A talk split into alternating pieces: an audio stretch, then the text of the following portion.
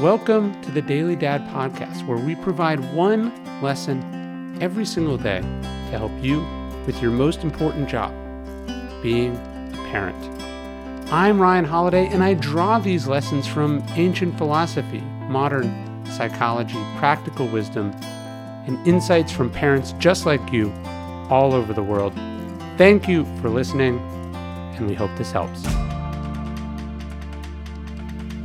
A couple of years ago, my wife gave me a subscription to Storyworth for Father's Day, and then we've turned around and given that to so many different people as gifts over the years. It'd make a great Mother's Day gift. Obviously, I can't just give her back the same thing that she gave me, but Storyworth basically sends you a prompt every day and you reply.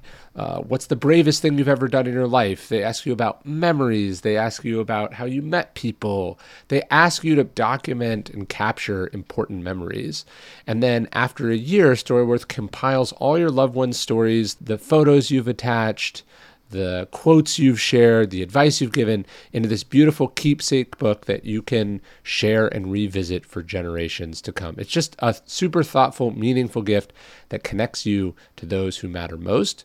And you can give it to all the moms in your life.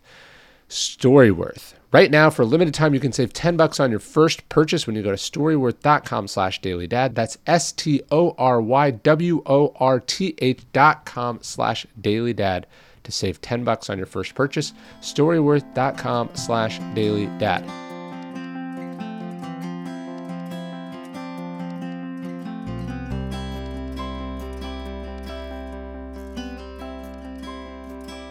Do you really care?